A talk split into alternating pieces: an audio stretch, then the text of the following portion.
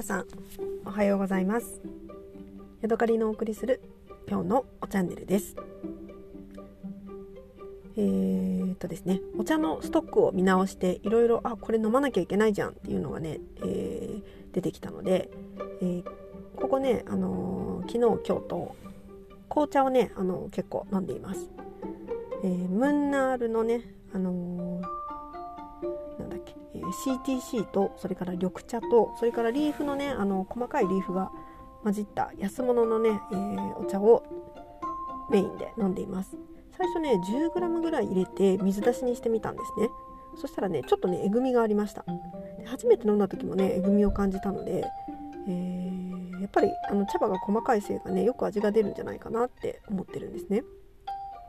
なので今日は 6g だけ、えー、使って、えー、水出しをねやってみました。ちょっとね物足りない感はあるんですけれども、えー、なんだろうなえぐみが出るよりはね飲みやすいので私はちょっとねこの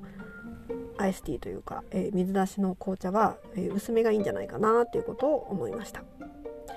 それからねもう一つ水出しで飲んでいるのがマサラティーですね、えー、チャイ用のマサラミックスの茶葉をそのままねミルクを入れずにお砂糖もミルクも入れずにただのね普通の水出しみたいなハーブティーのような感じでね飲んでいます。でね水出しにしたマサラティはあのね結構ね生姜の味がガツンときますね。でねちょっと間違えるとこの生姜の風味がねあの何、ー、ていうのかな消毒薬っぽいというか薬っぽくね感じる感じたりしちゃうんですよね。だからね、うん、これがなんか美味しいのか美味しくないかって言われるとねなんか微妙だなっていう感じですね。せっかくねインドからぶら下げて持って帰ってきたのにね、えー、それなりに私としてはね張り込んだあの値段を出しましたけれどなんかいまいちねこう使い勝手が悪いというかもう一息っていう感じがしていますね。やっぱりミルク入れてホストを入れてってやったらそれはそれで美味しいんだけれども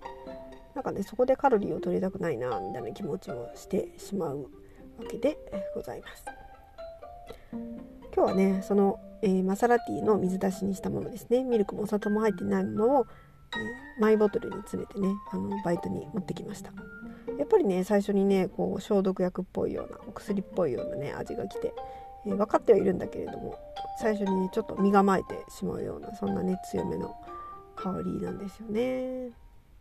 うん。吉原市だなって思っています。さて、えー、今ねこの時期5月の後半ですね。えー、私のねあのバイトのバイト先の近くでねわらびが生えていますでねえーと、去年わらび取りたいなと思った時にはもう遅くて結構ねわらびが何ていうのかな生えてきた後にあここでわらび取れるんだっていうことがね気がついたので今年はねちょっと早めにいろいろ見回っていたんですけれども去年目つけてたとこ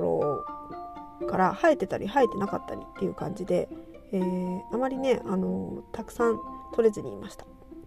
ところがこの前ねあの私のバイト先の近くにもう使っていないね古いスキー場がありましてそこへ行ってみたらねもうわらび天国だったんですよもうあっという間にね2キロぐらいのわらびがどっさり取れましてでねあの取ろうと思えばもっと取れるし小さいやつも生えてたからねまだまだあの何て言うのかな日にちを待てばねもっともっと生えてくるぞっていう感じの場所でこりゃいいわと思ってねあのすごいね楽しい気分になりました。で昨日ね夫と一緒にね行ってみたらね、あのー、もうすでに、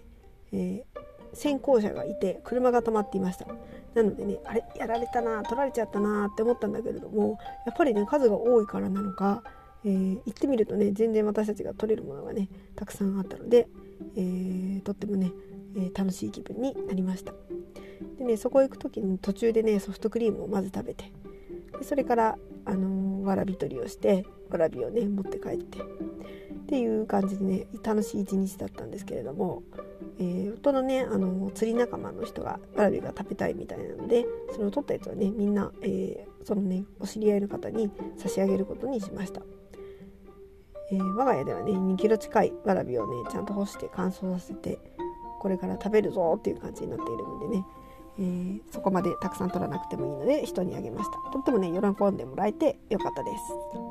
はい。というわけでね最近飲んでいるお茶とわらび鶏についてお話ししました。また次回お会いしましょう。さようなら。